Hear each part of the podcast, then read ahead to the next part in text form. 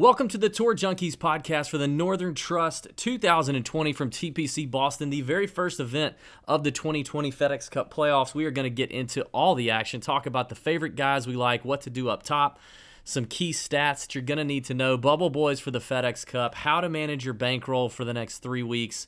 We're going to talk about our sportsbook picks. There's some juicy numbers in the sportsbook markets right now. We're going to give you a couple top 10s, some top 20s, obviously outright bets as well. We're also at the end going to tell you who on the PGA Tour we think would make the best president of the United States as a PGA Tour player and why. We're also going to read some of your suggestions from Twitter, which were a little amusing. And we're going to give you three stats that we would like to know about each other's daily life. What I would like to know about Pat, what he would like to know about me. We're going to have a little fun with that one. We uh, hope you guys enjoy it. As always, the podcast is brought to you by our friends at fantasynational.com slash TJ. Head to fantasynational.com slash TJ to get 20% off any subscription plan that you choose over there, weekly, monthly, or annually. It is the nonstop stat solution, stat engine, model builder, ownership tool, whatever you need to play fantasy golf or gamble on the PGA Tour is at fantasynational.com slash TJ. 20% off. Check it out and enjoy the show.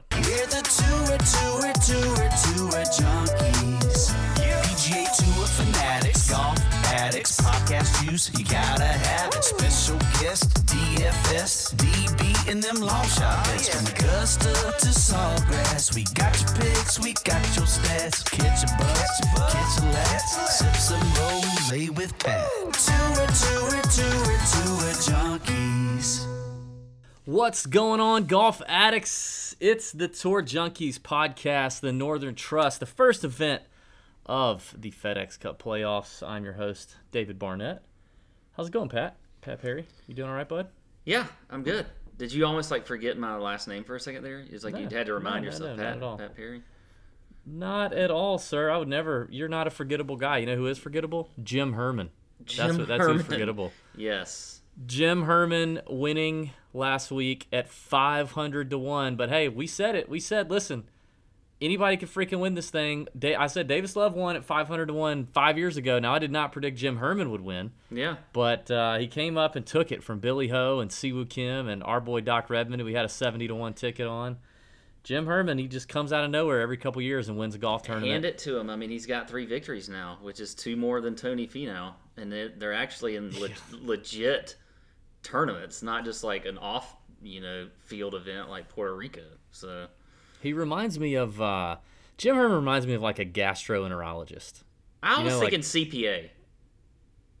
CPA's too easy. Like he- he's kind of a gastroenterologist. He's just kind of a guy who decided to go to school to study esophaguses and buttholes and intestines. But he's a super nice guy and he's like a deacon at his church and he can just golf his ball very accurately, you know, Yeah. and, and drop a lot of putts. He actually hit some pretty cool shots down the stretch. He did that 34 foot driver that got 34 feet up in the air on 18. Holy sh- balls! That was an incredible. he shot. gives me confidence that some you know that like I could actually you know not hit a shot like he can hit a shot but I mean you see a guy like that play so well on tour and you're like okay well maybe I can do something like maybe I need to be trying to trying to emulate Jim Herman I mean stop stop worrying about you know uh, Rickie Fowler or, or whoever else like I mean that's who I need to emulate you know that's what I think Sure, man. If that's what you want to do, I think there's I think there's other options. I mean, you don't have to go all the way to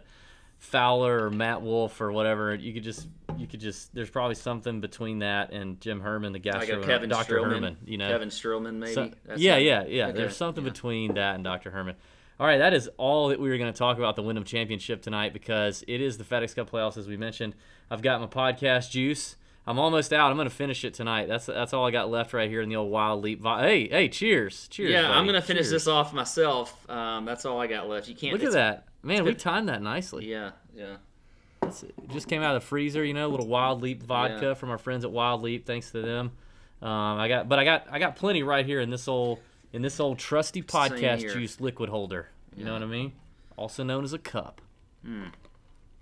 Mm. I feel like you have all these different TJ Yeti drink, you know, the, these Yeti things. I don't have any of them. That's because I work with people that know how to make vinyl stickers, so I just mm. get them to make me stuff. Nice. Um, Good job. so I'm okay. sorry. Hey, uh, we are going to very quickly get into the course breakdown. Two quick announcements. Number one, a lot of people seem to have missed this last week. I didn't realize how many people subscribe to the Chalk Bomb and don't listen to the podcast, which I don't understand. Um, but allegedly, or apparently, a lot of them.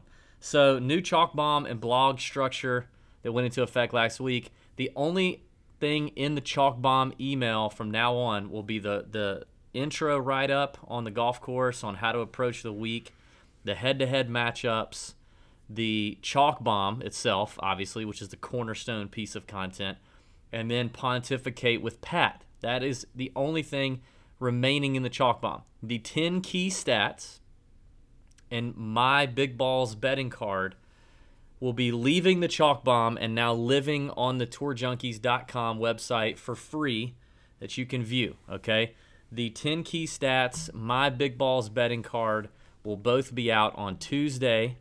And uh, then you'll want to check back on wednesday at the betting card once it's finalized. The tuesday betting card version will be like here's who i'm looking at but i haven't narrowed it down yet. You might want to jump on some of these numbers now in case they get shorter. Um, but then Wednesday, I'll finalize the card. Then also on Wednesday, you have Pat's Fantasy Golf Sommelier article coming out, and my new article, which will finally debut this week, The Pivot Point, where I discuss uh, very popular picks and where we can pivot in GPPs to get some leverage and why. I apologize, none of that happened last week. Last week on Tuesday night, I got ill, and then on Wednesday, I woke up and I felt terrible. I got a COVID test. Me and you both got a COVID test last week. Yes. both negative, but uh, it sucked. You self-administered your test, which Yes. I, I I tweeted this, and I it still blows my mind that Pat can self-administer his own COVID test, yet he can't really come up with an IG story for Instagram. But but he can. I, I cannot imagine. I did not self-administer mine. I had a girl shove those things up my nostrils, and it, it was extremely uncomfortable. And I can't believe you did that by yourself. Yeah, it was. Um, I was. I kind of shocked myself a little bit too. And as I mentioned to you on the phone, if you self-administer, it's probably worse because you immediately start to think, "All right, I can't give myself a bad test, right? Like I don't want to just like barely nudge it up there, you know. Otherwise, You got to you got to commit. you, know, you really got to commit. So then you, you probably shove it up higher than you should, just because you're like, okay, I got to do this right. It was it was awful. I it, I I think uncomfortable, by the way, is the right word that you just said. It's not painful. It's not. It's, It's not extremely it's- uncomfortable. It's just uncomfortable, and your Yeah. eyes start watering because I think you're hitting nerves and Ugh. stuff up there. Like, oh my gosh. Anyway, at least we so were. that's what happened last week. Won't happen this week. Last little thing we got to tell you about before we get into the course breakdown is we have a new segment on SiriusXM Radio on the Tony Bruno show. The legend Tony Bruno. Did you know that Tony Bruno was with Mike Golic on ESPN in the mid '90s before Mike Greenberg? That when Was he Tony really? Bruno left ESPN, that's when Mike Greenberg became the second Mike of Mike and Mike. How Hmm. about that? Well, fun fact: Tony Bruno, legend of the radio game, been doing it a long time, and he is going to start having us on his show every Wednesday at 4:20 p.m. Eastern. He's live from three to six on the Dan Patrick Radio uh, channel on SiriusXM, channel 211. So channel 211 starting this Wednesday. Every Wednesday at 4:20, me and Pat will be on the Tony Bruno show, uh, giving some last-minute thoughts and advice for the golf tournament that week. Talking a little golf with Tony. If you have SiriusXM, please go give it a give it a listen. Tune in. We would appreciate it and engage with the show. We're really excited about that. Yeah. And uh, just to do that with Tony Bru- Tony Bruno is uh, is quite humbling, humbling to say the least. So we're excited about that. Check that out this week. Pat, that's all I got. Let's get into the golf course this week. We've got 125 golfers, so we got a little less to talk about in terms of golfers, a little less to go through anyway. But the first event of the FedEx Cup at a new but not new venue, TPC Boston. What do we need to know about the golf course?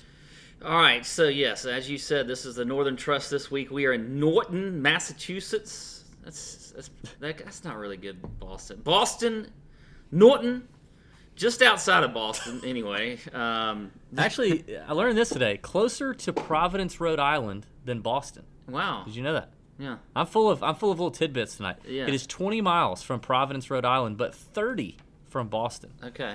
Well, I So still when you're call it checking a your suburb weather- of Boston. Yeah, yeah. When you're checking your weather, you need to think through that. Yeah, yeah.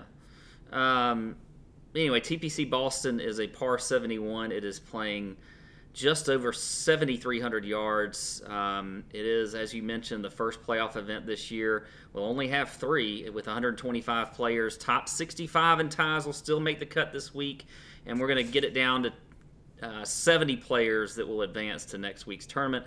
It is an Arnold Palmer design with a Gil Hanse facelift back in 2006. Sexy. Yeah, yeah, it is. Sexy. That's Uh, a sexy combination. that it really is. It is. Bent grass greens this week, and I think they're going to run pretty quick, about 11 to 12 on the Stimpmeter. Fairways are Princeville. Have you ever heard of that before? Princeville grass? Yeah, never heard that. Like uh like when doves cry, Bill? I don't, I don't know. I, I, I've never seen that. Anyway, Kentucky bluegrass rough with fescue. Uh, you should see, I think, a good amount of scoring this week. We have in the past on this course. This used to be the Dell Technologies slash Deutsche Bank. Uh, it was one of the first events of the playoff that they cut out back in 2000, well, last year. So really, when you're looking at your history here, it's from 2018 and before that. We have good course history, but it was it, it, it starts in 2018 and then backs up from there. So that's something that's important. Don't be looking at you know the Northern Trust for the last few years because they, they didn't play this course. Um, one of the things that these guys are definitely going to have to score on is the par fives. You got three par fives on this course. Two are less than 550 yards, and they yielded a ton of eagles and birdies uh, the last time they were here in 2018. So you got to score on these par fives this week. Uh, the fairways are relatively easy to hit. I think there is definitely a theme that the Bombers are going to have, as they always do, a very good advantage on this course. Um, but I am looking at strokes gained approach. The greens aren't huge, so I still think you got to be good with your irons this week. Um, I'll be looking at that. I'll be looking at off the tee, as I mentioned. I'll be looking at putting on bent grass greens. I think that's important as well. And par five scoring. Looking at past champs, I'm going to mention the ones at TPC Boston. Uh, so not for the Northern Trust. So we had Bryson in 2018, JT in 2017. Rory has won his second title here in 2016. Fowler in 15 and Chris Kirk in 2014. So that is your quick rundown for the Northern Trust this week. Uh, anything you want to add, DB? From Boston. A lot a lot of people in the YouTube live comments not approving of your Boston accent whatsoever, including our, our friend Nita, who apparently is from Boston. She says our accents need some work. You got can you say like park the car? Park the car. Can you go park the car in the yacht? Oh, I just What a what, is what uh, a wicked what a wicked uh, strain of grass that is. That how about how about grass. them apples? How about them apples? Is that Boston? I know it's from the movie. Um, what's the movie with uh, smart guy? He was played a smart guy. Um, oh, come on, you saw it. It was a great movie. Um, Good Will Hunting. Good Will Hunting. He he hands Um, he hands the uh, the phone number in the window and he tells the the dude, "Hey, how about them apples? I got her number." Uh, oh yeah, I don't remember that movie. I was like nine when that movie came. out. It was know. a good movie, really good movie. Um, well, you know, you're talking about you're talking about the uh, the last few Dell Technology Open champions with Bryson, JT, Rory, Rickie's one here. I think your scoring is going to look similar as well, around 15 to 17 under, which is what happened there, because I think conditions are going to be about the same. Uh, looks to be pretty dry, not a lot of rain. Ball should run a little bit.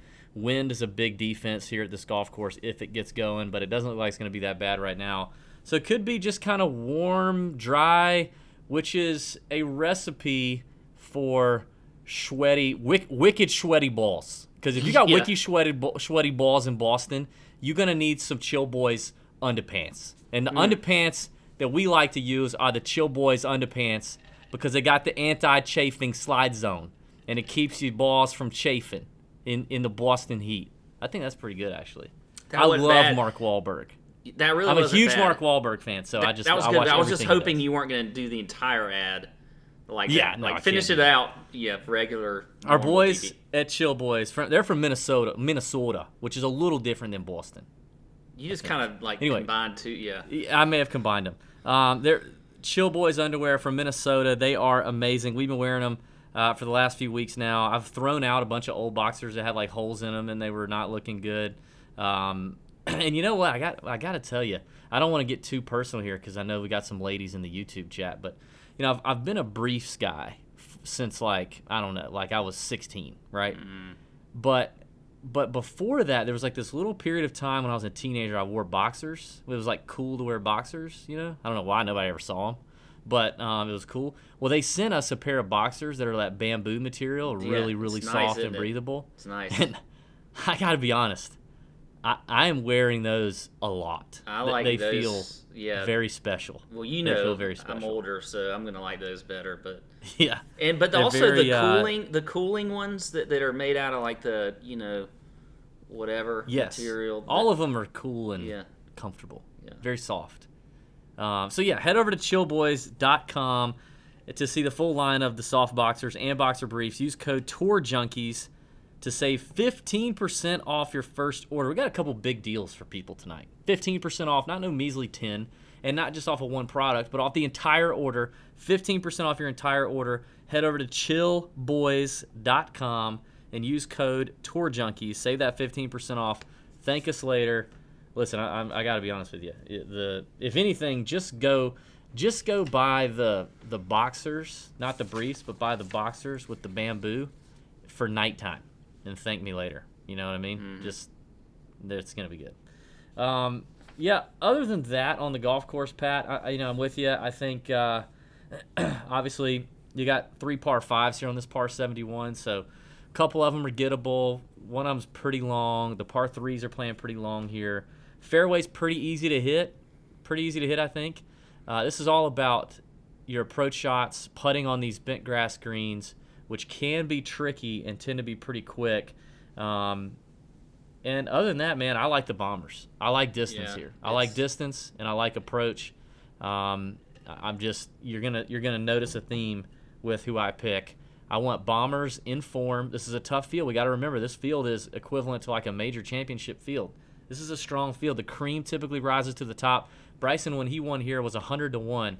Other than that, most of the winners here have come out of the 20 to 1, 30 to 1, or le- or shorter um, odds. I mean, you look at JT, Rory, Rickie in 2015. Those are all shorter odds guys. The cream's going to rise to the top here. You need in-form guys who are ready to score, be aggressive on the holes they can be aggressive on, that bomb it, and the iron plays are tuned in right now. I, I think that's kind of where we go.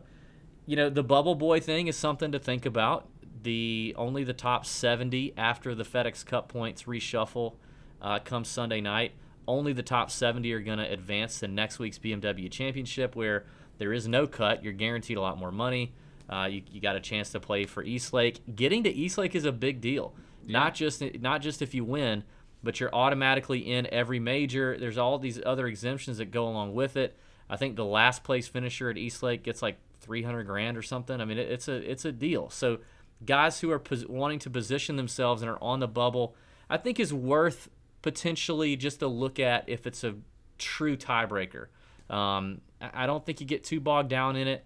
But if you've got two people and you just really can't decide, and all things are equal, ownership's equal in terms of DFS, but there's a little more incentive for one guy over another to really come out and play good this week to advance. I, I think that's that is something to look at. Um, also, this week, being the last full field event of the season, and the last one we'll have for the next three weeks, you know, I don't know about you personally, but in terms of DFS, my bankroll will be at full full go this week and likely scaled back next week and at East Lake. Uh, probably be ramping up the outright, uh, you know, the sports book exposure. Um, maybe maybe bringing some units from DFS over into the sports book to to tackle that. That's just kind of how I like to manage it. I don't like playing DraftKings a whole lot in these no cut limited field 70 man fields 30 man fields just you lose a lot of opportunity for leverage there so uh, you're probably i think you're in agreement with that right Yeah, I'll definitely agree with that. So, so just man, we had some about. close ones last week too. We did. I did hit a first round leader. did hit Harold Varner. but had to split it. By the way, can Yep. we talk just real quick about that? Because that was funny. Like you, you were like, so I'm sweating this thing. I get Harold Varner. I've got him at I think 66, 70 to one, whatever it was. And I'm 66 sweating to 1. 66 to 1 and he goes out shoots 8 under in the morning i'm sweating this thing and all of a sudden like so db's getting involved and ben's getting involved and we're on the text group together and like like we're all partners we're partners in a business here and, and things and we're trying to like like we're supposed to pull for each other no not for me no hoagie goes and chips in on 17. Like David's like, all right, he's probably going to bogey here. He's got a tough chip, and he's texting me. I think he's probably trying to just get me worked up and everything. And then Hoagie freaking chip, chips in to go to nine under, and and, and David's laughing because he he texts me like how much he's laughing and chuckling to himself. Oh, I really, I truly was laughing. And you know, so it ends up where he does bogey, but then Ronald Slo- Ronald Sloan, whatever his name is, Is he Jerry for president? Jerry Sloan, I don't know. Roger Sloan. Roger Sloan. Jer- Anyway, Jerry Sloan. um, he's in basketball, isn't he? Anyway, so then Yes. then Sloan birdies 17, and so he gets in the mix, and he's got a good shot for birdie on 18. So there's just all this chatter going back and forth, and finally I do end up, you know, hitting it and splitting it three ways, but it was kind of Yeah. funny, and I was not happy. With Oh, I had a great time. You were you were so pissed. Um, yeah, that was a good hit. I mean, it, it helped you helped us uh, helped you break even on the sportsbook it side helped last week, break which even. is good. That was it. But that's what happens when you bet. uh, That's what happens when you bet a you know a mid to short range guy. You're gonna get a split. You're gonna get a uh, you know a split pot a lot on first round leaders. That's why I like going deep on the first round leaders. Give me the Yeah. give me the hundred to ones, baby. Yeah. Well. Anyway, all right, All right. You ready? Let's get into the picks. We're gonna start with uh, DraftKings picks. Let's uh, let's talk about the 9K and above range. Three GPP or tournament plays, a cash play, and a fade. Uh, I'm gonna go with the two at the top. I like Justin Thomas. I like Bryson DeChambeau uh, for obvious reasons. I talked about inform. Bombers both have won in the last four tournaments they played. Um, obviously, both bombers. Uh, Bryson's irons, iron play, wedge play, a little concerning, but coming back here as a champion. Last time we saw TPC, TPC Boston, obviously confident, uh, geared up for the FedEx Cup playoffs, and I love the bomber here. So I, I'm not going to avoid JT and Bryson. Uh, I'll probably have every lineup start with one of those players. Uh, that's probably where I'm going to go. Uh, just just loving those boys here. Don't care about ownership. Gonna play them either way. And then I'm gonna go with Morikawa, another guy I don't care about ownership. I, I'm I don't really care here. But Morikawa, not really a bomber, but plenty long. I mean, long enough. He's 290, 300 off the tee. But we saw what he did at the PGA. I mean, he just doesn't miss screens, doesn't miss fairways. Um, his be- one of his better putting surfaces is bent grass. He sucks on Bermuda, uh, so he gets to come play bent grass just don't care about the price for for for any of or the the ownership or price for any of these three guys. I love the win equity. I love the form. I love the uh, the course fit here for for those three. The last guy that I like in this range, and you can interchange him, but I, th- I think he's the obvious cash play. If you're going to play cash, a 50 50 game or a double up, and that is Jason Day at 9,300. You can't argue with a T4, T6, T4, and T7 his last four tournaments that he's played. Um, he's also got a pretty good course history here when you look at uh, overall strokes gained at TPC Boston through the years. He plays this place pretty well. Obviously, an incredible putter um, and checks all the boxes, and he's 9,300. I think he'll be chalky as well, but in cash, don't think it matters. I think you start there with Jason Day. And, uh, and and you roll with it. Um, he's got he did miss the cut in 2018 here at TPC Boston, but before that, a 25th, a 15th, a 12th, a 7th, a 13th. He loves this place. And my fade, I'm going to go with a bold fade here. Since I gave you some chalk, I want to go with a bold fade I have a um, in this know where you're range. Now, I could say, what's that? I have a feeling I know where you're going, but I could be wrong. Well, you know, if I'm going with the I want the bombers, then I'm going to fade Webb Simpson. That's what I'm going to fade you were gonna Webb here. You know, um, but here's the thing too. Like Webb has shown that he doesn't play this place very well. Here are his last four finishes at TPC Boston 49th, 75th, miscut, and a 44th. So rough course history, um, distance an issue, and Webb's not not short. He's not as short as he used to be. Actually, I think he's gained. I think he's gained some distance.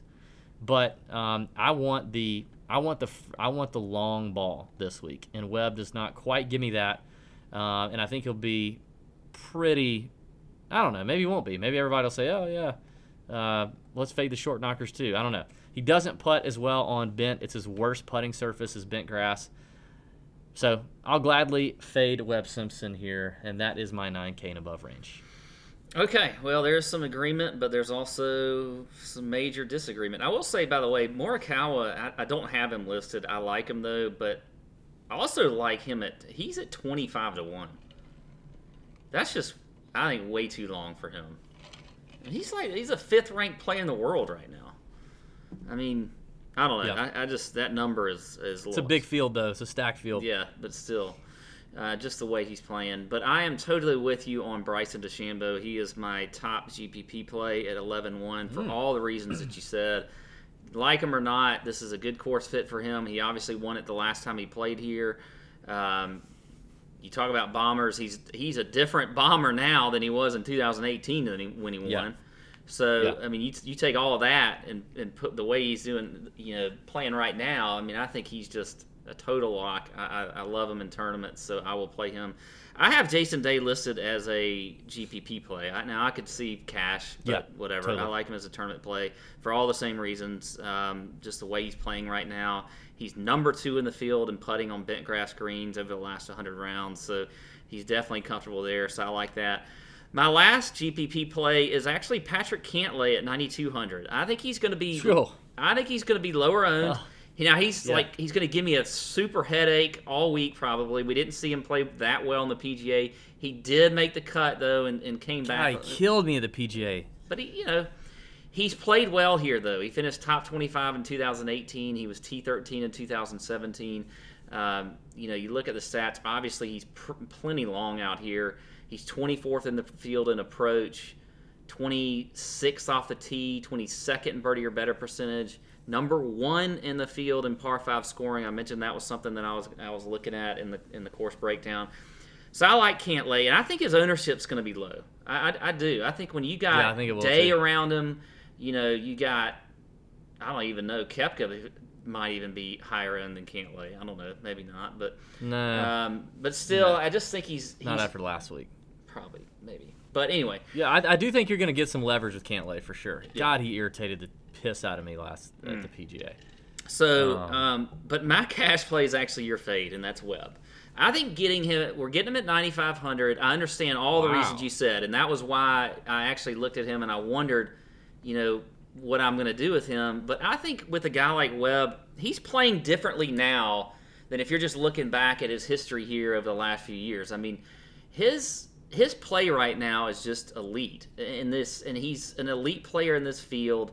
I mean, I just feel like he is a good a guy that you can just plug in your lineup at 9500 for cash. You're getting him a little bit cheaper than like, you know, I do like Day by the way in cash. I can't really like go against you on Day for cash, but you know, I just feel like you know Webb is is just that, consistent style player that can play well in this course. And you mentioned his history. Yes, it, it hasn't been great all that lately, but he did have a top 10 back in 2014 when he was in better form than he's been over the last few years. Because you got to take into account the fact that he was struggling with that putter for a long time. You know, he, he couldn't do the long putter anymore and all that other kind of stuff. So I think that skews some of the history here.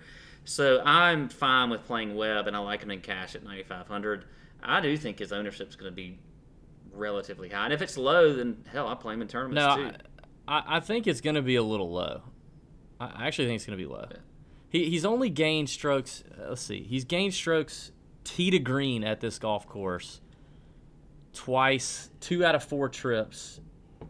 Um, the one time he, he gained the most tee to green, he lost the most putting, and that's the one miscut. The other time, he only gained about a half a stroke tee to green because his chipping was great. But like ball striking here, he is not great, and I think it's because it's just a big golf course. He's hitting a lot of long irons, and he's a great long iron player, and he's he's you know he's a good hybrid fairway wood player. but over 72 holes, it's tough to keep up with the, with this elite kind of field, this elite long kind of field. You know. Yeah, I mean, Um, I, I hear you. I just think that I mean, I, I don't know. I mean, I, I don't think that you know the you know TPC Harding Park was a you know I mean that that played that was a big boy golf course. He still finished okay there. I mean, I don't I just don't think that it it's ta completely Yeah, takes him out but- of the running. More of a premium in being in the fairway at TPC Harding Park, though. Probably so. Much much different than this course, I think. Yeah. Anyway, Um, I don't I don't mind all right, well- if you want to play them in tournaments, you want to play them in cash, I don't mind at all. My fade this week, and this is more like self-serving, because I'm probably going to end up putting him in some lineups, and that's Rory. it's just like I can't ever figure that damn guy out. But you know what? I mean, you look at his his his history here is obviously good because he's won a couple times. He did miss a cut in 2017, and he was T12 in 2018, which is good. And I, I mean, everything points to him playing well here, but he's not playing that great recently. He just has. He's been very just blah. When you think of a guy that you're getting as the third highest priced guy at 10-8, so I'm going to fade Rory, um, but you know what's going to happen on Wednesday night? I'm going to put him in some damn lineups because that's what always happens. So Well, maybe don't I'm just, do it. I mean, just don't do it. The, the irons, the irons have been pretty poor Yeah, with Rory. no, they have. Um, historically, a better Bermuda putter than Bent. And yeah, I mean, he just hasn't been able to put four together. That you know, thus kind of the lackluster finishes. Um, you know, I think he'll be low owned if that's the, your only reason you want to play him. Then you can do that. I mean, he's still Rory McIlroy. He's still an elite player. So, uh, but he's definitely just not clicking at the moment. So. Yeah, I mean, his putting too has just been terrible. I mean, since the restart, he's lost strokes putting in every event except for well two, but still, I just I don't know. I, I'm off. I'm off Rory this week. I, you need you need to like tell me on Wednesday, like, hey Pat, you said you you said you're gonna fade Rory. Don't put him in a lineup. Just do what you said you're gonna do. Okay, I'll tell you. I'll tell you that. Uh, let's get to the 8K range. Uh, there's three guys in this range I really like, and I think you could. Uh, I think one I'm going to stick to strictly playing in tournaments. The other two I would interchange between cash and tournaments. But uh, I'll start off with the tournament GPP plays. I'm going to go back to the well. uh, Tony Finau at 8,800. In form, bomber. Best surface is bent. Um, eight of his last 12 rounds he's had in the 60s since the restart. He finished T4 here last year, 24th a couple years prior to that. Uh, not last year, the last time they played TPC Boston. So I'm going to keep going back to Tony Finau. And I tell you, I said this at the PGA. I don't know if I said it on. I, said, I don't know if I said it in the recap last week, but Sunday of the PGA, I felt like he looked a little different. He looked like he was a little more ready to win. I think I at least I texted the group this. Yeah, I think you Ben. texted that. I agree. I agree with that. He just looked a little different, man. He, I mean, I think he came out, you know, uh, knowing what he had to do and came out and shot a good number. Uh, other than the poor decision I think he made off the tee on 16 that day um, to try to draw a hybrid or fairway wood or whatever it was into that hole where just I don't know why he just didn't hit a cut shot that he all, I don't know. Other than that, I, I really feel like he played very well. He putted well. He he attacked pins. He didn't look scared. He looked ready to go ahead and win and win a big one. Um, I don't know. I just saw something there with Tony. So I'm going to keep riding the hot hand with Finau. Um, and then I think I might get some leverage. I don't know. Maybe he's getting talked up, but I think I'm going to get a little bit of leverage with Hideki at 8,600. I'm going to go back to Hideki. I had him in the PGA, finished 22nd in the PGA. It's, it's, he's just a top 20, top 25 machine since the restart. You're only paying 8,600 for him. Um, his best putting surface is bent grass, despite not gaining any strokes, but he loses strokes everywhere else. So he's coming to a surface that he's familiar with, that he's that he's good on. Um, he hits it long enough. He's not a super bomber, but he hit he's top third in this field in driving distance, and his irons are still really good. It just all comes down to the putter for Hideki, but the putter hasn't been super, and he's still pulling off 22nd, 20, 22nd, 21st place finishes with one blip on the radar at Memorial uh, that played extremely difficult. So I like Hideki at 8,600, and I feel like he's going to be a little lower owned. I feel like he is. Maybe not, but I think he is. And then for cash, I, I got to go to my, with my boy Daniel Berger, 8,900. I'm going to keep riding Berger. Now, he doesn't putt as well on bent as I would like him to, uh, but the ball striking is incredible. Um, wh- what can you say about the form? It's incredible. I- I'm going to keep going with Berger. I think Berger and Finau are interchangeable cash plays in this range if you want to do a 50 50 or double up lineup. But uh, those are the main three that I like. I just think I'll get a little more leverage in tournaments with Hideki. My fade is going to be Justin Rose. Um, very spotty form. I mean, he's clearly all over the map right now. Just not not not anything I can really trust. And I get that I'm getting a price break at eight thousand dollars for a name like Justin Rose, but you were suckered into it last week and he missed the cut. Yeah. You know, he finished ninth at the PGA despite hardly hitting any freaking fairways. He scrambled his British dick off, and and I don't, I, I just don't see that continuing to happen week after week. Now he does come to a putting surface he likes, but even his course history is a little underwhelming. Like it's not terrible, but it's just not, it's not great. It's not what you would think Justin Rose would have done here over the last five years or eight years. Like it's just not great. So I, I think he's a fade for me. I think Rose too is like I mean if you look at like FedEx standings he's like 109 110 something like that I feel like he just he's just ready to kind of mail it in like he's he's so far Yeah. off like that he's He'd ready, have to have a huge week. yeah he just he wants to take a break and uh, I don't know like again you said like you said you don't want to put a whole lot of, into the the standings and whatever else but I, I just you know he'd have to have a big week to make it to the next week and I don't know, not feeling them at all. Um, all right, well, I'll start with where we agree, and that is the cash play. And I think this again, it's just pretty obvious. Daniel Berger at, at eighty nine hundred. I mean, you got to keep riding. You're finally, you're finally getting on the Berger train with me. I've been on the Berger train all season long. I was on the thought you were, Berger like, not train. really feeling it. I was on the Berger train back before the pandemic. We need to go check the tape. You need to go like. We need to find some of the. We, we need to hire an intern at TJ to, to be able to check the tape when we ask that. Yeah. Anyway, go ahead. Daniel Berger. It's always good when you're listening like to some sort of like big time radio show, and you can say like check the tape, and then all of a sudden there's like a guy right right there that's like immediately plays a clip of Pat saying that he was on Berger for the Arnold Palmer or some shit. Anyway, I like Adam Scott at 8400. You know, you didn't like him at the PGA. And didn't. and he actually performed pretty well. He was the first one that I've called coming off of you know a, a, a long, long break that actually played fairly decent. He's played well Yeah. here in the past. He's obviously he's won this tournament. Now it was way back in like 2003, but still, uh, he has one here. You look at the stats. He's 48th in approach. He's 37th in birdie or better percentage. Eagles gained, which is a little, you know, kind of off the wall stat, but you know, these guys are going to make Eagles this week on these par fives. He's in the top 20 in the field. He's 10th in greens in regulation. I think Adam Scott is a good play at 8,400. I think he'll be certainly low owned. He's right there around Hideki. Like, I think he could be a pivot point. You talk about your pivot point article. You know, Hideki's right there. Paul Casey's right there in his his range. You know, you got Fleetwood, who I don't. I'm actually he's my fade. Hmm.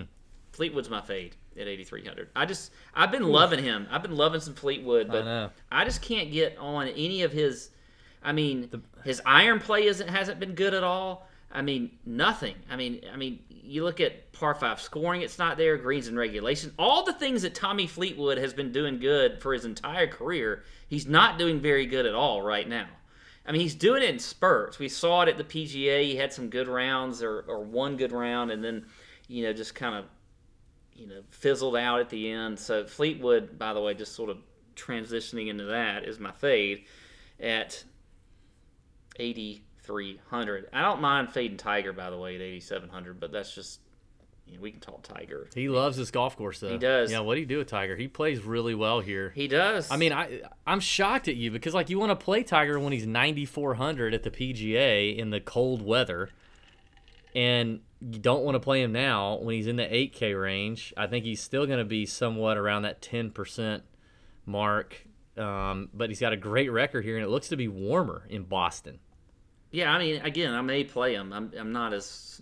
That's why Fleetwood's my. I'm more sold on fading Fleetwood than I am on You'll end up having all the Tiger and Rory lineups before it's on, and and Fleetwood. You'll have Fleetwood too. Probably will. Uh, Last week in the in the Nut Hut Listener League, by the way, uh, in the Nut Hut Listener League, uh, I have determined the last few weeks that I would have a themed lineup, just because I'm not trying to win the thing, because that's for listeners. And last week I put in the all Pat chalk team, all the guys that Pat loves to play, and it finished like DFL. yeah, I don't know if that's a good promotion for the show, but I appreciate that anyway. Well, it was just a bad week. It was a bad week for your boys.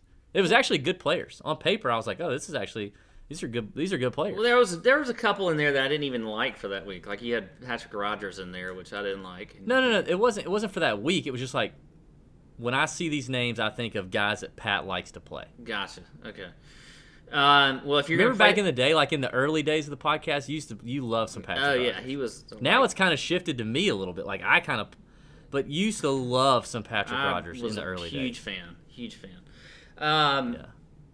Well, if you want to put a guy Okay. that that I have just loved all year in this in this in your lineup this week, then go with Viktor Hovland because he is my other GPP play. I like Viktor Hovland this week. Screw all this scrambling stuff. Don't come at me with all the scrambling numbers. I don't care. I mean, the guy is just. I mean, he's awesome off the tee, approach. You know, birdie or better percentage, par five scoring, greens and regular, everything Viktor Hovland does well. He's, I mean, he, he's he's got to win eventually. And I'm not saying you, he needs to win this week. I mean, he's I mean he's at 8200, so it's not like you have to have him win. But I think he has tremendous upside. I he love. won the Puerto Rico. well, yeah, I'm just saying, you know, this week. Um, Viktor No, I think it's an interesting week for him. You got wide fairways, so and he gonna hit a fairway regardless. But Yeah. And then you got large, slightly larger greens, so maybe he's not doing as much scrambling, and he's you know if the if the irons are off, he's doing more putting, lag putting. yeah. Um, interesting week for Hovland. I don't, I don't hate the Hovland play. So I like him at 8200. So there you go. Um, my my kind of bonus there was Finau. I'm with you there. Okay. Good stuff. Good stuff. Uh, let's get to the 7K, but before we do, we got a lot of listeners here who are likely professionals who may hire people. And when you start the hiring process, you're going to have questions. Your questions might be, Will I find good applicants to choose from? What about education experience? And how will I know that I've made the right hire? Well, Indeed is here to help millions of great candidates use Indeed every day to find their next opportunity, and you can post a job in just minutes. And use the screener quest- screener questions, screener You sound like questions me. to help create your short list of applicants fast. Also, you can add skills tests to your job post. so You can be confident in your applicant's abilities. Their library of more than 50 skills tests ranges from industry specific skills like accounting to general aptitude tests like critical thinking. Indeed gives you the smart tools to make hiring decisions quickly and to be confident that you're making the right hire for your team. Post your job today at indeed.com slash tour junkies and get a free sponsored job upgrade on your first posting. That is indeed.com slash tour junkies. Terms and conditions do apply. Offer is valid until they tell you it's not valid. So there you go. Thank you indeed for uh, helping out the tour junkies. They've they've uh, been around for a couple months. We appreciate them. So if you're a professional, hop on it. All right, let's talk the 7K range. Pat, uh, will you start there so that I can go? I need a little more mixer because if I fin- I'm about to finish this off, and if I do, I Mm-hmm. will arrive to Planet Wild Leap. I'll be in the wilderness with Wild Leap very quickly Good. and may not be able to edit the show. Okay. All right. Sounds good. Um, So you- I will start start us 7K. off, and I am going to start us off at 7,800 with my boy Matthew Wolff at 7,800. I love him this week. I love Matt Wolff. Total agreement there, actually. Freaking, I've, I haven't loved Matt Wolff more at any golf tournament than I do right now. I think this is. I love him so much I could kiss him right now. Pre-tournament, I could kiss him. Yeah, this is this is a great week for him. And look, I mean, you look at his recent form. I mean, he was 22nd at Memorial, 12th at the at the 3M. He had, uh, you know, he was 49th at the WGC. Whatever, we'll throw that out. T4 at the PGA Championship at his last start, where he played really well. If he had just made some putts coming down the stretch, he could have been right there with his with his with this guy Collin, but he but he didn't. Um, but I mean, this is a great course fit for him. Uh, you look at the stats. I mean, he is. I mean, across the board, one of the top guys that I'm looking at. 18th in strokes gained approach. He is seventh and off the tee, fifth in birdie or better percentage, 29th eagles gained, 16th in par five scoring, 16th in greens and regulation. Like literally everything. I mean, Matt Wolff is just the perfect fit for TPC Boston. I think he's going to have a great week. I don't think the ownership's going to be terribly high on him. We'll see when when we start to look at that here on Tuesday and Wednesday. Um, but I love him this week, so I will play a lot of him and also bet him as well. I think he's going to be chalky. Yeah. God, I wish he I think he's gonna be chalk. I wish he wasn't. Um, I'm still gonna ride the hot hand with uh, with Kevin with with old Kiz at 7600. Um, ben had him as a chalk bomb, and that didn't really work out too well last week. That was Um, the first like really failed chalk bomb in a minute. I think again, Kiz is one of those guys that just when when he's riding hot, you gotta you gotta just go with him. He is fourth in the field in putting on bent, so we know he puts well on the surface.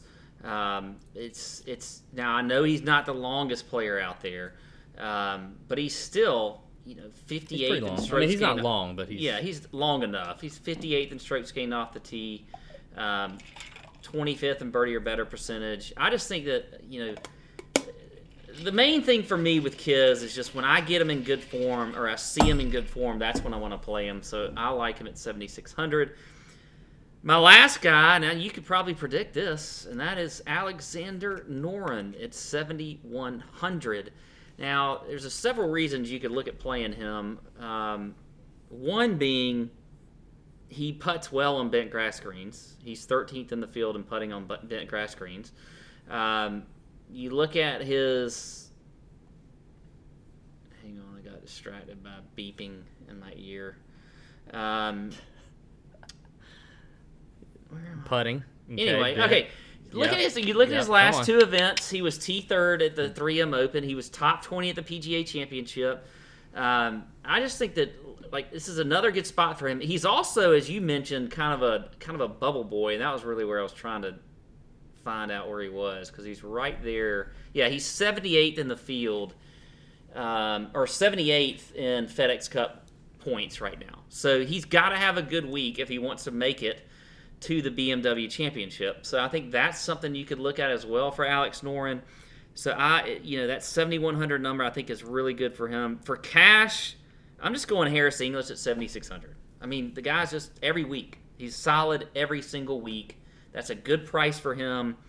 I like Harris English in cash. And you know what? My fade is going to be freaking Siwoo Kim. You missed Siwoo Kim week.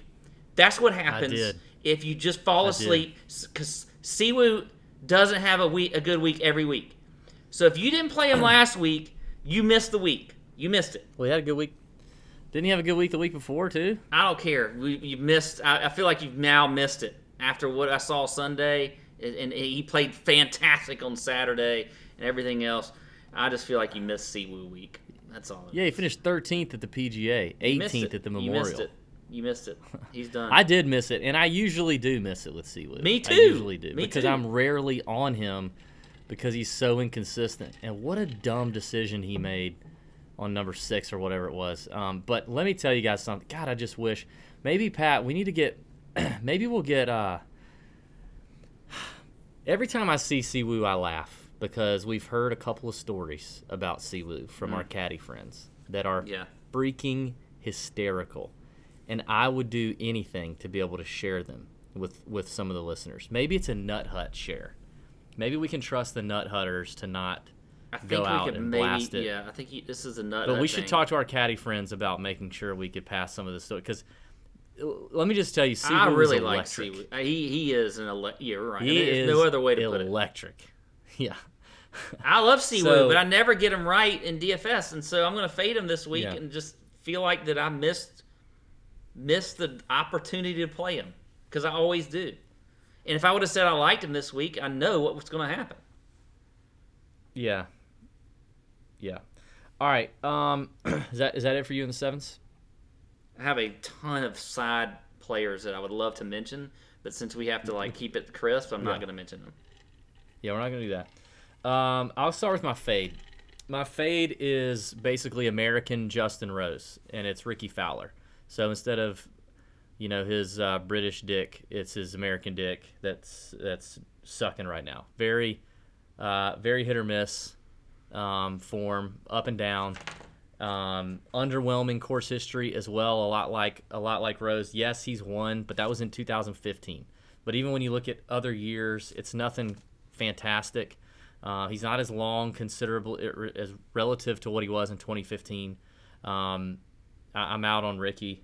Uh, I don't. I just don't think so. And and I think in the sevens he's going to be popular. People are going to want to play him. In cash, it's Matt Wolff for me. Love Matt Wolff all around, cash, tournaments, whatever. But I think in terms of if I thought about the the, the play that I feel the best about, the safest about in the 7K range, it is Wolff, which is crazy to say. But at this course, with his form, it's Matt Wolff. Um, so he's a cash play for me. But I would also play him in any any format. Uh, if I'm gonna try and get a little bit of leverage in tournaments, the three that I'm gonna pick, I'll start from the lower end. I'm gonna play Phil again. I've been feeling a little Phil Mickelson love uh, over the last couple of couple of weeks. Okay, finished second at the WGC St. Jude. Uh, didn't do so great at the PGA. I didn't, you know, the PGA.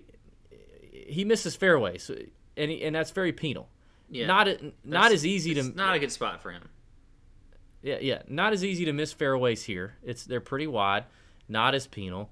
Um, he actually has great course history here. Really good, really good record here. Um, and he's flashing some form, and he's aggressive.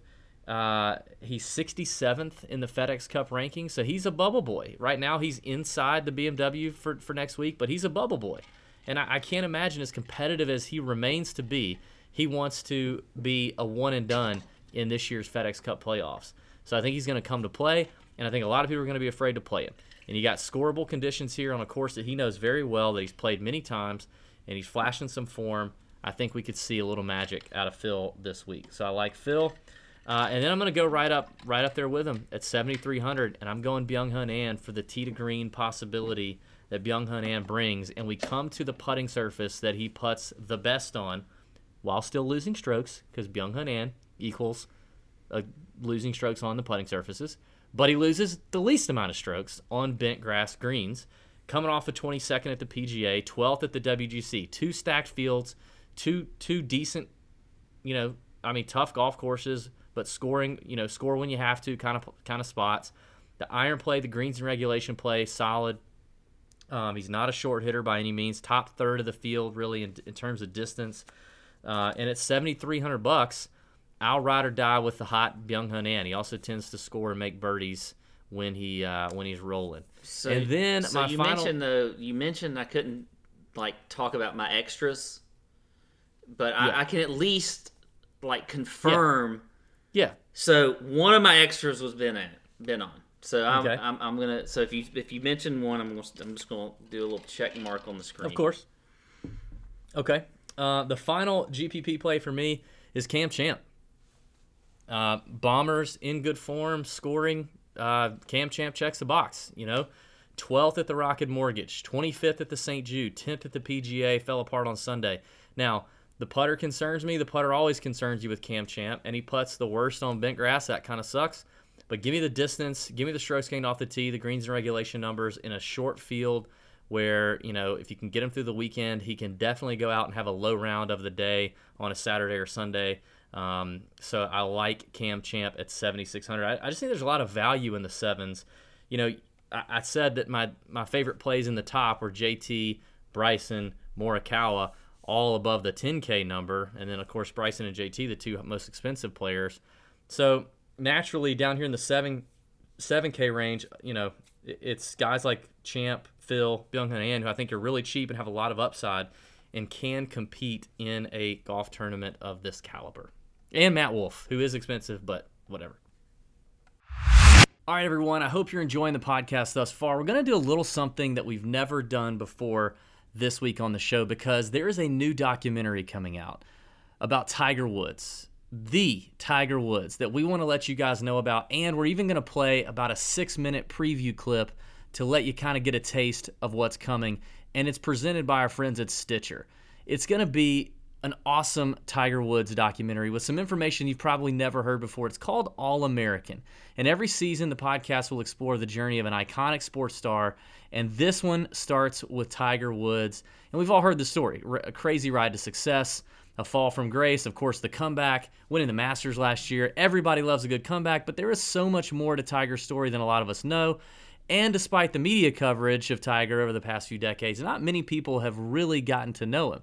But All American will reflect on Tiger's rise to greatness, what his iconic status means for American culture, and how we define sports heroes. You do not want to miss this show as a golf or sports fan, especially if you like documentaries or just a really good story. So here's an exclusive preview of the first few minutes of All American Tiger Woods, presented by Stitcher, so you can hear what it's all about. So take a listen. It releases August 20th. Check it out and take in the six minute preview. We'll be right back. What has been the most difficult adjusting? For me, the lack of privacy, the mm-hmm. loss of privacy. Mm-hmm. And oh, it's gone. I know. If you were sitting down to watch this Oprah interview in April of 1997, you probably already knew who Tiger Woods was. That's because earlier that month, Tiger won the Masters, a super iconic golf tournament. He was the youngest golfer ever to win it and the first black American golfer to do so. After he won, the media went wild. Tiger was everywhere. He was on CNN. Adulation, all the cheering for you. I think it's kind of crazy because I'm interviewed during the NBA halftime show. Tiger Woods, he is standing by live with Ahmad Rashad. And of course, like any huge star in the 90s, he did a sit down with Oprah. That's tough because, and also a lot of the bad articles that are written, mm-hmm. is that I didn't do anything to them personally. Mm-hmm. So why write something bad about me when you don't know me? Mm-hmm. And that's not fair. And unfortunately, a lot of people like to take that angle just mm-hmm. because of their own, I guess, selfishness. Well, you know what what happens, and do you think this too, Mr. Woods? I mean, I, I, that especially when you see an article like the GQ article that labels you the Messiah, you can't be labeled a Messiah without somebody then trying the Messiah of of sports or golf, without then somebody then trying to come along to show how you're not the Messiah. Exactly. So I think that's the way the media sets you up. I'm Jordan Bell. I'm a senior producer at Stitcher now, but I was only six years old when this interview aired. Plus, I wasn't reading GQ at the time, so I didn't know much about what Oprah was talking about here, this media scrutiny Tiger faced, until I met Albert Chen. He's a longtime journalist and now my co pilot for this series. Hey, Albert. Hey, Jordan. So, we first met in December of 2019 while you were still working at Sports Illustrated. And you'd been at SI for the better part of two decades, working as an editor and a writer, covering a bunch of different sports. Um, and last year, you even wrote a book about the world of online sports betting. Mm-hmm, um, I did. Great. So, how does it feel having your whole career summed up in like two sentences? uh, I'll take it. okay, great. When I reached out to you, you know, I was really hoping you'd want to get involved with this series because I knew you could give me some direct insight into the sports world. And when I first gave you my pitch for this show back in December, I thought it went pretty well, but um, I did recently find out that you thought this was a terrible idea for a podcast. well, I I didn't think it was I didn't think it was a great idea. Okay. um, you know, mainly because Tiger has been in the spotlight for so long that I kind of thought to myself, what more is there to say about him? But as we were talking, you started asking questions that I just didn't have great answers for, even though I've been a part of the sports media machine for such a long time. Even the very simple question of what is the story of Tiger Woods? Is this a feel good, inspirational story? Is it a cautionary tale? Is it even maybe a tragedy?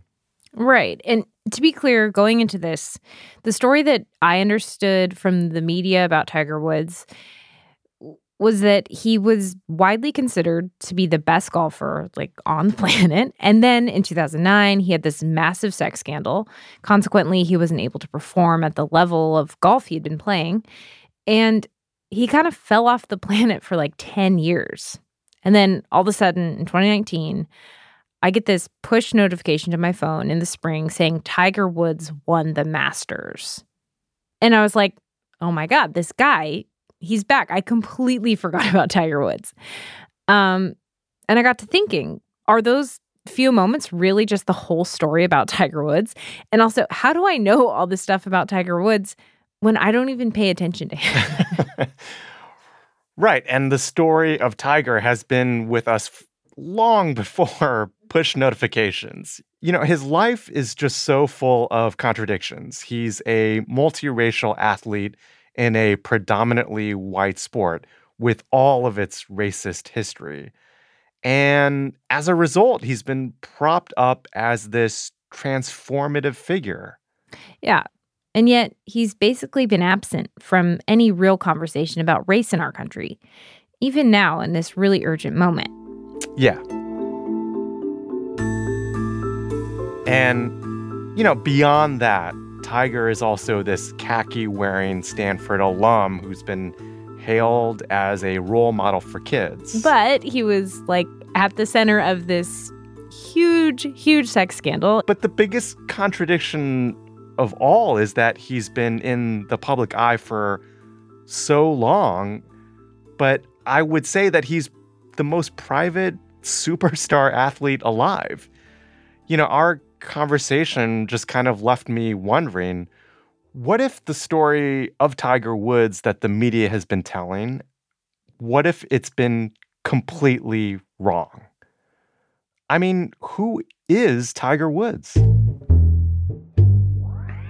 This is All American from Stitcher, where every season we tell you about a sports icon to find out what their story can tell us about America itself. Season 1 Tiger. There it is, a win for the ages. I had someone down in front of my house. They hit a pole. He was on Mount Everest, and now he's at the bottom of the ravine. I am deeply sorry for my irresponsible and selfish behavior. Remember when everybody was talking shit on Tiger Woods, like, oh, blah, blah, blah, blah, blah, this, blah, blah, that. And then he fucking came and won that green jacket. I did not see this coming. I did not see Tiger Woods winning the Masters. I didn't see it. All American Tiger is out now. Listen in Stitcher, Apple Podcasts, or your favorite podcast app. Um, all right, let's get to the 6K range and button up the DFS portion of tonight's show, Pat. Uh, I got I got four names that are popping for me. four names. First one, uh, first two, no, yeah, no, first one, right there. Um, where is it? Where did he go? Oh yeah, uh, Brendan Steele, sixty eight hundred dollars. Tee to green game is really solid right now. Can't putt worth a plug nickel on bent grass, but here's hoping he can overcome. He's got 26 rounds at TPC Boston in his career, so he's played a lot. The course history is not great, but he's got experience here, so I mean that counts for something, despite it not being great. Um, but he, he does come here in good form. 22nd PGA, 13th at Memorial, 6th at the Travelers, just in his last four events. So give me some Brendan Steele at 6,800 and the upside that you have with him. He can score. We know that too about about Brendan. Uh, then I'm going to go to Henrik Norlander, who I hopped off of last week at the Wyndham, finished T59, didn't hurt me. He was a little chalky, but I think some folks are going to hop off the Norlander train in this stacked field. But I love the fact that you get him at 6,600 and he's just making cuts right now because he's so deadly tee to green. He's he's kind of like don't don't wig out. This is not overreaction theater time, but he's he's a little bit like Morikawa. He doesn't hit the ball. I hold on. A lot of people are he laughing at that. he doesn't okay. hit the ball super far. He doesn't hit it far, but he's not short. He, he's you know he's 290. He can move it out there to 300, 305 when he you know. Um, but he doesn't miss a lot of fairways and he doesn't miss a lot of greens. He, he just he just doesn't, and so he doesn't get himself into a whole lot of trouble. He just can't putt, and he's a worse putter than Morikawa by far, and and probably doesn't have the short game. But I just like that in a short field event. Um, you know, I like the I like the opportunity to make the cut, and you know he still had some really solid, good finishes in some strong fields since the restart. Then I'm going to go to a boy who I love to play. I love to play this this young man, uh, the Gooch. The Gooch is loose. Taylor with no Y, Gooch at 6,500 is a birdie machine. He's an aggressive young bomber uh, who can uh, great iron play. Um, sometimes he's a little erratic with with the with the driver, kind of kind of crazy. But I think the wider fairways will do him some good. Finished 25th last week. Um, good form coming in. You know, kind of kind of hit, hit or miss, but when he makes the cut, he plays well. And we've seen him play well in tough fields. So give me some Taylor Gooch. And finally, all the way down at 6,300, a guy that I've enjoyed playing, and it tends to pay off. He's got a T15 last week and a T12 at his at his turn at his event before that, and that is the Australian long hitting Cameron Davis, 6,300. Checks all the boxes: distance, strokes gained approach, greens and regulation. Best putting surface is bent. Cam Davis at 6,300 offers quite the upside um, and, and scoring potential in a bomber on a course like this. So that's it. Okay. Well, I I'm not in a ton of disagreement with any of those players. Um, I will mention with Norlander at least too that he is sitting at 68th in the FedEx Cup standings. Mm. So he certainly would love to make it into the top 70 and then maybe give himself a shot, outside shot. By the way, Taylor Gooch, 62nd. yeah, so I think that's something interesting about Norlander. Um, for me, I got a few guys here, and they're mainly really up at the upper, like from 6,500 and, and above here. Um, but a guy that I've I've liked, and he didn't play last week. He skipped last week, but I don't think it was really because of any injury type concerns. That's Lanto Griffin at 6,700. I think he is a good play this week. He is amazingly enough. What is his number? Is he 12, 13? He's 12th. He is 12th in FedEx Cup points. He Yeah, would love his fall? Yeah, I know he had a tr- fantastic fall, but I know he would love to get to, you know, the tour championship, and he's got a great shot to do it. I mean, like there, there's people that could certainly move ahead of him, but I just feel like there's a lot of motivation for him this week. Um, he's made 18 of 24 cuts this year. The, the stats aren't going to wow you for, for him, but I just think Lanto has a lot to, to, to work for this week. So I like him at 6,700. I also like Mackenzie Hughes at 6,700. Ugh. I think he's another Ugh. good play. Checks the box and birdie or better percentage. Um, I feel like I just took that shot of ranch water again. he puts well on bent grass greens. I think I think old Mackenzie Hughes is a good solid play this week. Um, and then he finished 13th back here in 2017, the last time he played here. So he played well here uh, back in 2017. So I like him as well. I like Richy Werenski at 6,500, another guy that's, you know, just coming in and, and pretty decent form. Everybody wanted to talk about him for the PGA Championship. That was not the time to play him after his win. Didn't it didn't that was not the type of course. But this course I think does fare well for him. Um, you know, he he's he's just he's had a pretty good solid year. So I like some Richy Werenski. Last player I like who we saw play really well last week at 6700 as well. As you can tell I love that that range. And that's Denny McCarthy. I think it I think he is a good player this Wow. week. Also, Going with some short knockers, man. I don't care. Have you uh have you recently acquired a weed pin? I don't care. Denny McCarthy is a good player. Top ten last week, T fifty eight at the PGA Championship, which is by the way is another course where you know it really favored the the longer guys. I know he's straight, but whatever. Uh, 32nd in the 3M T 58 at the Memorial. So I think Denny's just.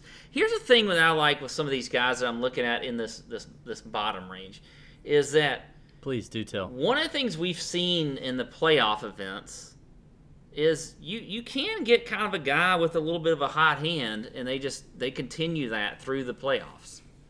So we'll see.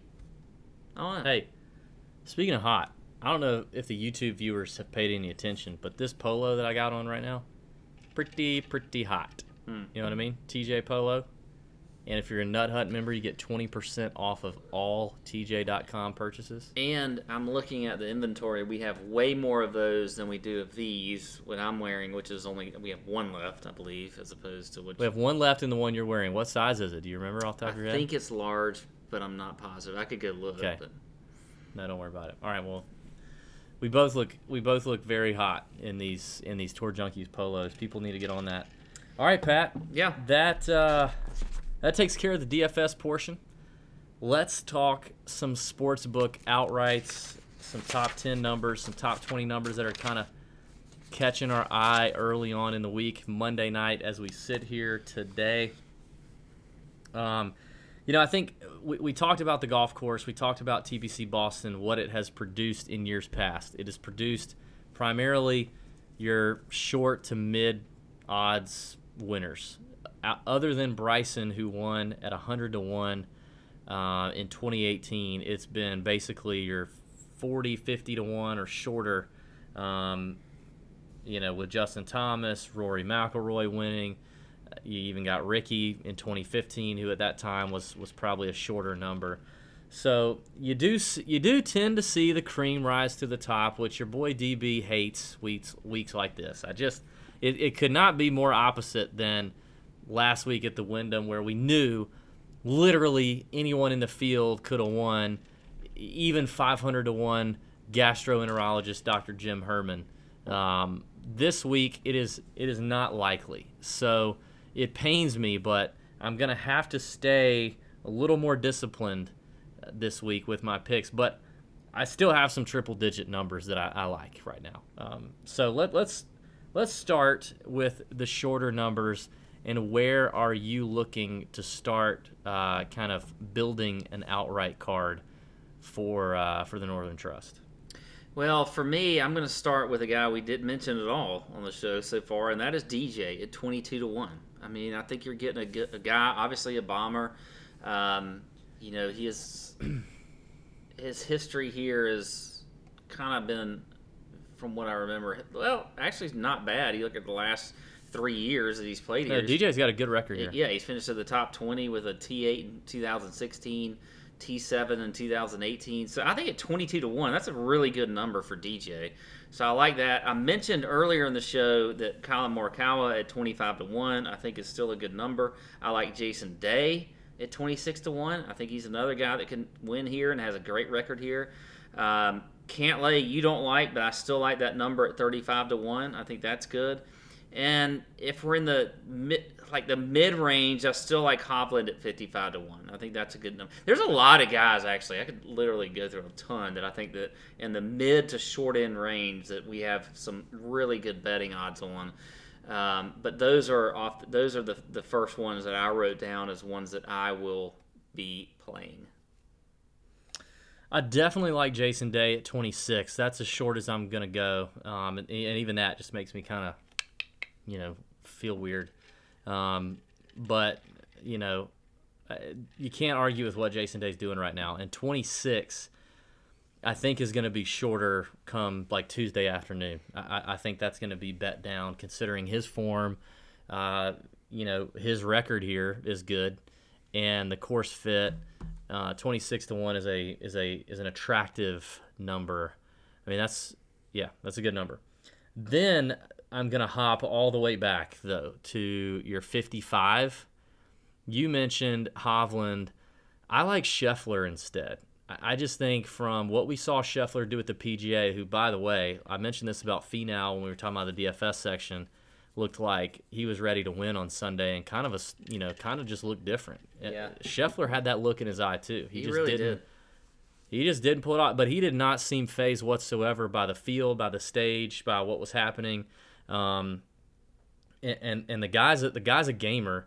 He hits it a long way, and 55 to one is an interesting an interesting number when we're seeing guys like Morikawa come out, rookies on tour come out and do what they're doing. Wolff, you know, doing what he's doing.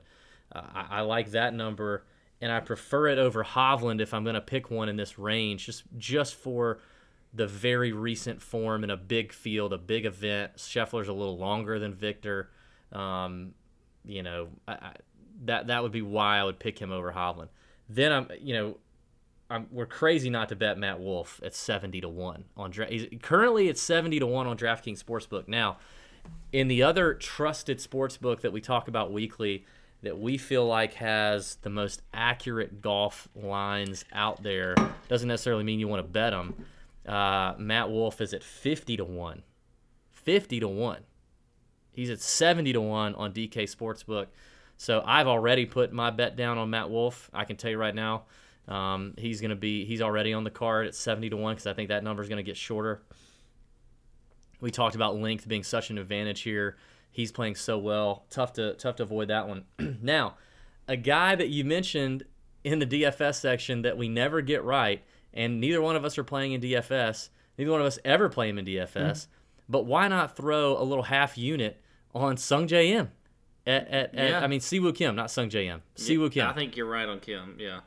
At hundred to one, he's hundred to one. He he battled back after that early double bogey on Sunday at the Wyndham. All could have won the Wyndham, um, and he's hundred to one in a field of 125.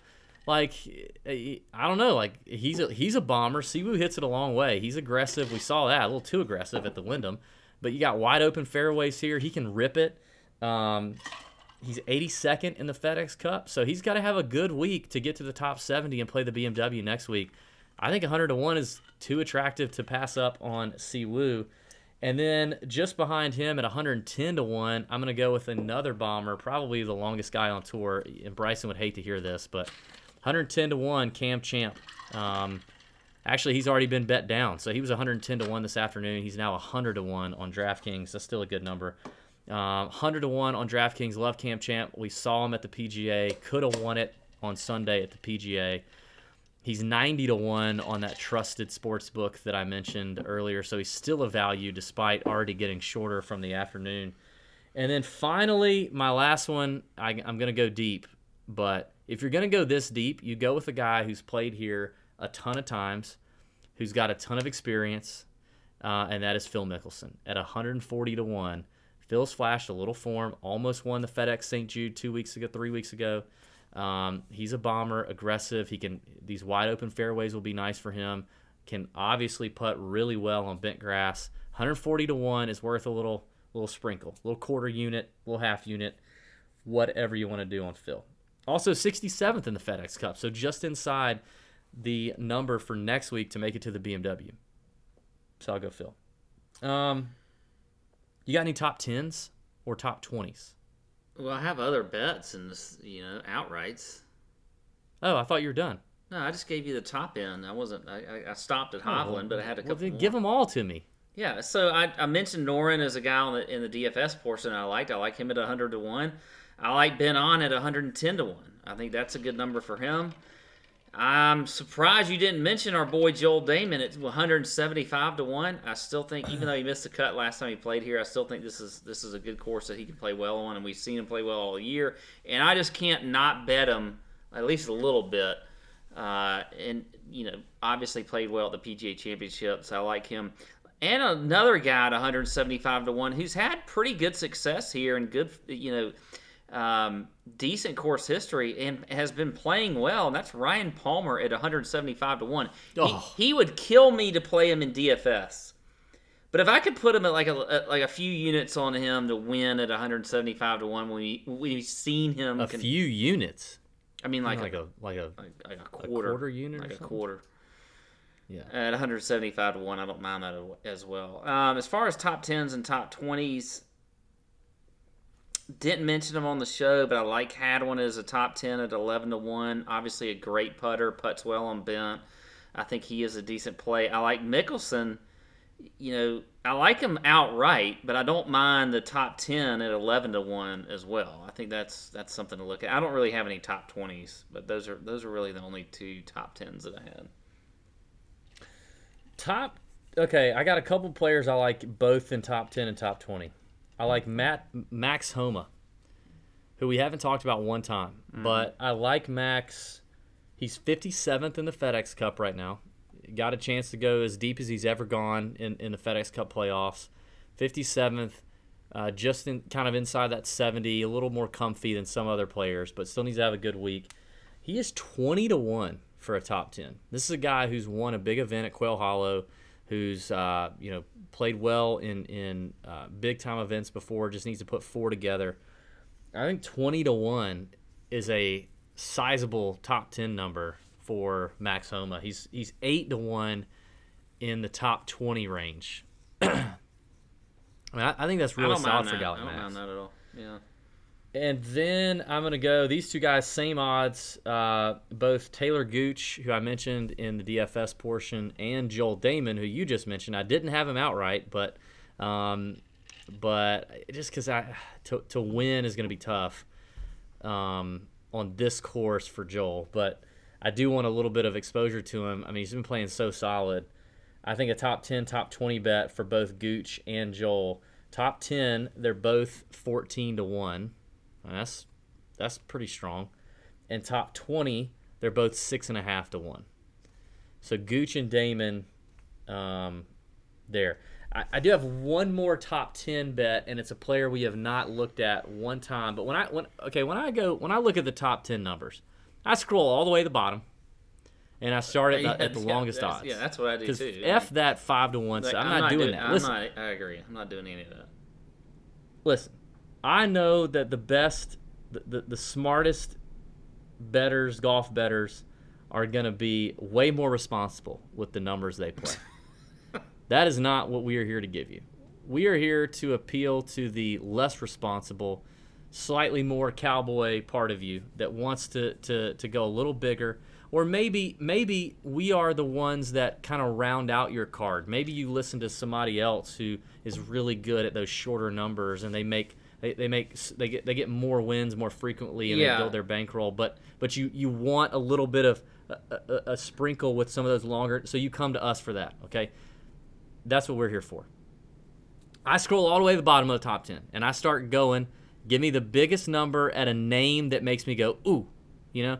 And another, one more top 10 that made me go, ooh, was Tom Lewis at 16 to 1, top 10, the Euro Tom Lewis, who hits it a long way, has flashed some pretty solid form here of late, definitely disappointed me at the PGA, but before that, was playing rather nicely. 16 to 1 as a top 10 is uh, is is attractive for old Tom, not Morris Lewis. So there you go, Pat. Ready to uh, button this up with the chunk and run? Yeah, I am. Uh, I think so. You think so? Okay. Let's get to tonight's final segment, the chunk and run, where we talk one question that is golf related, anything golf, one question that has absolutely nothing to do with golf. And we try to have a little fun with this. These are listener submitted questions. By the way, we need more. We're running out. We have a big library, but we are running out of listener chunk and run questions. So we would love for you guys to chime and gals to chime in and email us your chunk and run suggestions at info at tourjunkies.com. That is info at tourjunkies.com. You can email us your chunk and run question. Again, one about golf. It could be DFS, betting. It could be not. It could be real golf. It could be just PGA Tour, anything. And then one question about literally anything but golf. All right. Um, let's talk about our golf question first. and then I'm gonna, I'm gonna also read some tweets that we some responses we got on Twitter because these are pretty funny. All right, the question is who on the PGA Tour? It's, it's election season. I don't know if you know that.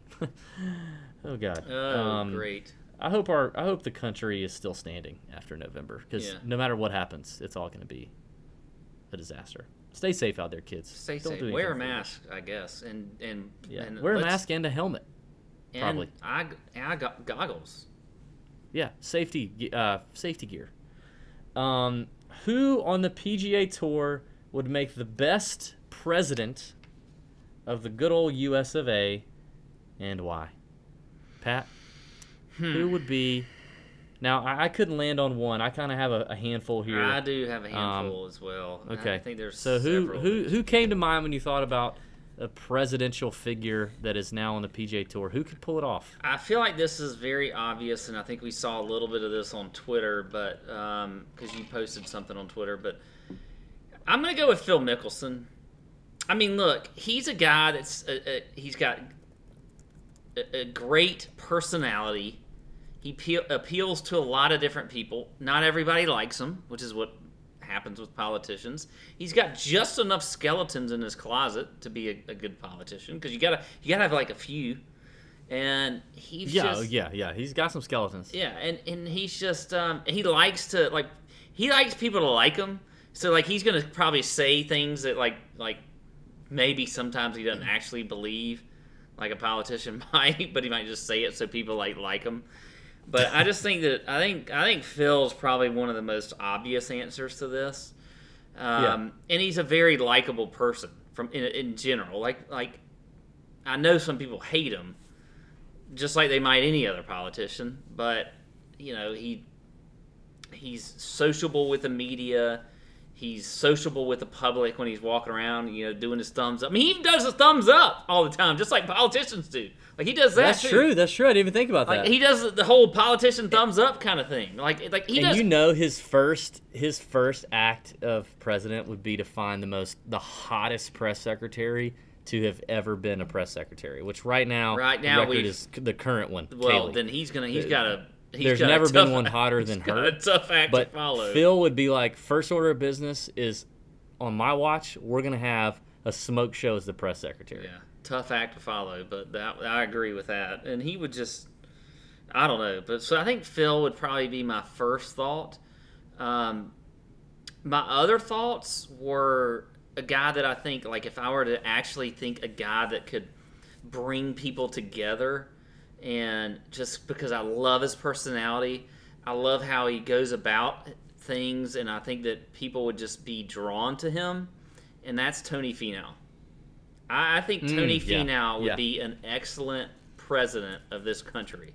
I just, I just now. Yeah, but- yeah, you but can't say he- don't throw that he's not a winner. Don't tell me that he's not a winner. Don't he's tell me- not though, and Yeah. so he's gonna go to like he's gonna like go to the negotiating table with China, and he's gonna we're gonna end up like we're gonna be the United States of China. Like he's gonna just give it. Yeah, man. Yeah. I don't know. you know, I don't know. I just, I just think that Finau's such a good dude. He's, too, he's like, too soft. He's too much of a good guy. maybe so. You Um, gotta have a little edge. To you. Okay, my last one, and you mentioned him on the betting card actually just recently that I think could be a good, good president and kind of funny, but he's also like got a great personality, and that's Max Homa. Yeah, I I think him Max. Homa Yeah. could be a good president. I mean, I really do. I think he could be a good He's president. got he's got the Twitter thing down right now. He's got the Twitter thing down, like like you see with these these politicians these days. He could roast. He could roast uh, foreign policies of other world leaders. Yes, yes, and but do it in a funny way where he's not like Yeah. offending anybody. So Yeah. like I think I think that uh, Max Homa could be another guy that I would I would I would I could I could vote for as president. So there you go. Those are the, those are the three I had written down. Yeah. So we, we went along the same lines. So best all around, best all around. I actually wrote Phil. There, there's no there's no Phil would be the best one all around. He'd give you a little bit of everything like we talked about. But I also have uh, the all vanilla team that would just be very vanilla. And that's like Matt Kuchar, Zach Johnson, Billy Horschel, uh, Charles Howell the third. Yeah, You know, I, had- think Charles I had would probably be the CH3, best. but I was like, there's he doesn't have the. He's very articulate and very well spoken, but he doesn't have the personality where like to to grab. Oh, see, I think he does, man. But no, because you gotta you gotta think about your base. You gotta grab you gotta grab people from from outside of your base. I don't know if Charles Howell. Well, it's the all vanilla team. It's just Okay. they're gonna they're gonna just be. But so then I had the first team disruptors. These are the ones that are gonna disrupt a little bit. And I had Homa written down. I had Boo Weekley for a lot of reasons. Um, and then I had our boy Joel Dahmen. I, I think Joel would actually be a pretty Probably would be. pretty pretty interesting president, um, decision maker, smoking hot mother-in-law. I don't know what that has to do anything with anything. Well, maybe his mother-in-law Um, could be the press secretary. You just mentioned that. Oh yeah, yeah, she, yeah. She could double duty. Yeah. We'd probably get her for cheap. That's not a that's not a that's not a sexual joke. Um, just saying she's she'd be related. Um, but you know, Joel like kind of kind of he doesn't take no he doesn't take no crap. You know, he doesn't take he doesn't take stuff. So like he's gonna he's gonna He's tell just you what's gonna on say his mind. what's he's on gonna, his mind, yeah, he's gonna he's gonna- get to it. You know what I mean? But at the same time, deep down, he's a caring guy. You know, he's, he's a caring guy. So now, now let's. I, I do want to read. We had a couple of funny. Uh, we had a couple of funny listener. Uh, listener ones. Um, a lot of people said uh, John Daly Wouldn't mind seeing John Daly smoking a Pall Mall, uh, bourbon in hand in the Oval Office, which is interesting. Um, this was good. At Dino22, Lucas Glover. Nothing will scare that guy except his wife. That's probably true. He's he's been hardened, you know. Now I did write down another disruptor would be Kevin Kisner. And a lot of people talked about Kisner, all American Marcus Miklovich, our boy Marcus, all American guy would be a bulldog in the trade deals. You know, he's a winner, and he can navigate tough situations like like being the chalk bomb and yet finishing like top ten. Would bring back the U.S. in USA, uh, us in USA. Yep. And Phil would be his obvious VP choice. They, they killed it at the President's Cup. All that makes a lot of sense. A um, lot of Boo Weekley lots of Boo Weekley. Now, uh, this was funny. Uh, at S at Soul 02, Kuchar. There would be there would no longer be U.S. national debt by the end of the year. Love that one. I like that one. Kuchar would be Uh, like the a- worst president ever, though. This is a clever one from Russell in North Carolina. Jim Furyk, the PGA Tour's all-time leader in driving accuracy. You know that he'll never go too far left or too far right. Okay. Also pretty clever. I like that. I like that. Uh, and then another person says, uh, Canadian Bengals fan says Jim Furyk because he sat next to George Washington in third grade. He learned a thing or two. That's a pretty good one.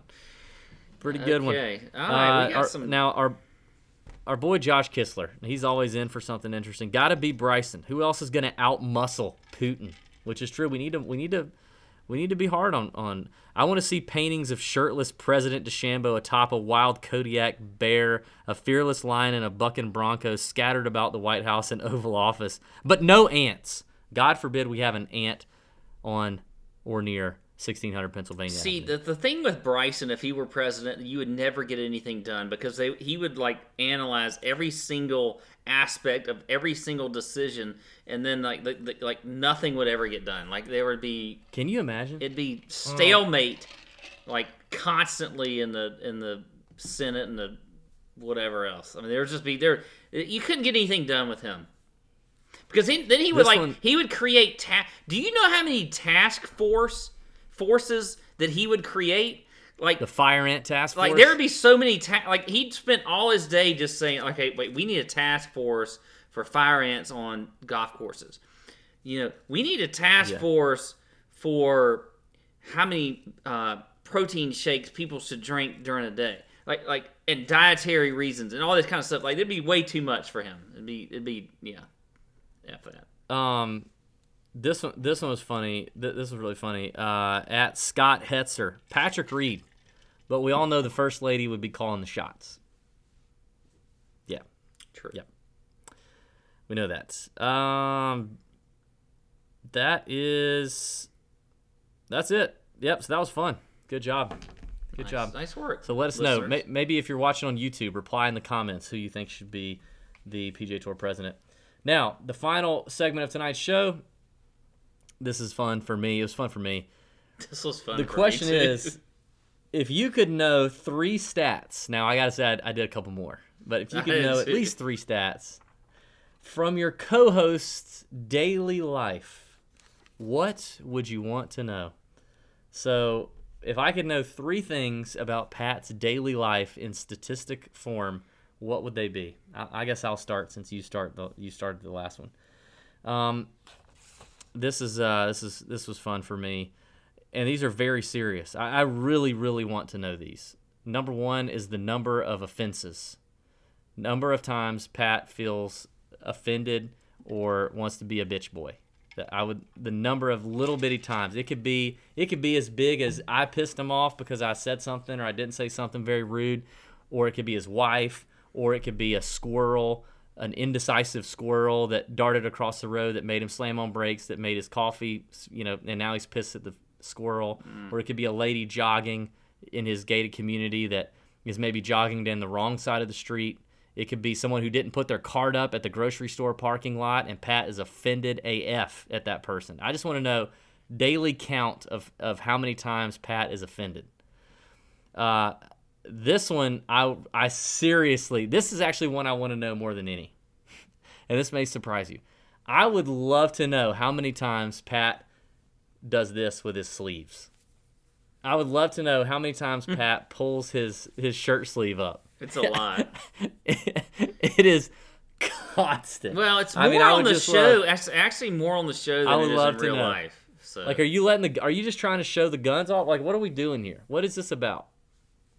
I don't know. You know, I don't know if you you're a big. uh You're not a. I'm not like a huge Clay Travis fan, but if you notice, he does that too. I don't know what that is. Why I do. What? no, he doesn't. Does yes, he, really? he does. Watch it. Watch it now. From now on, you will notice it.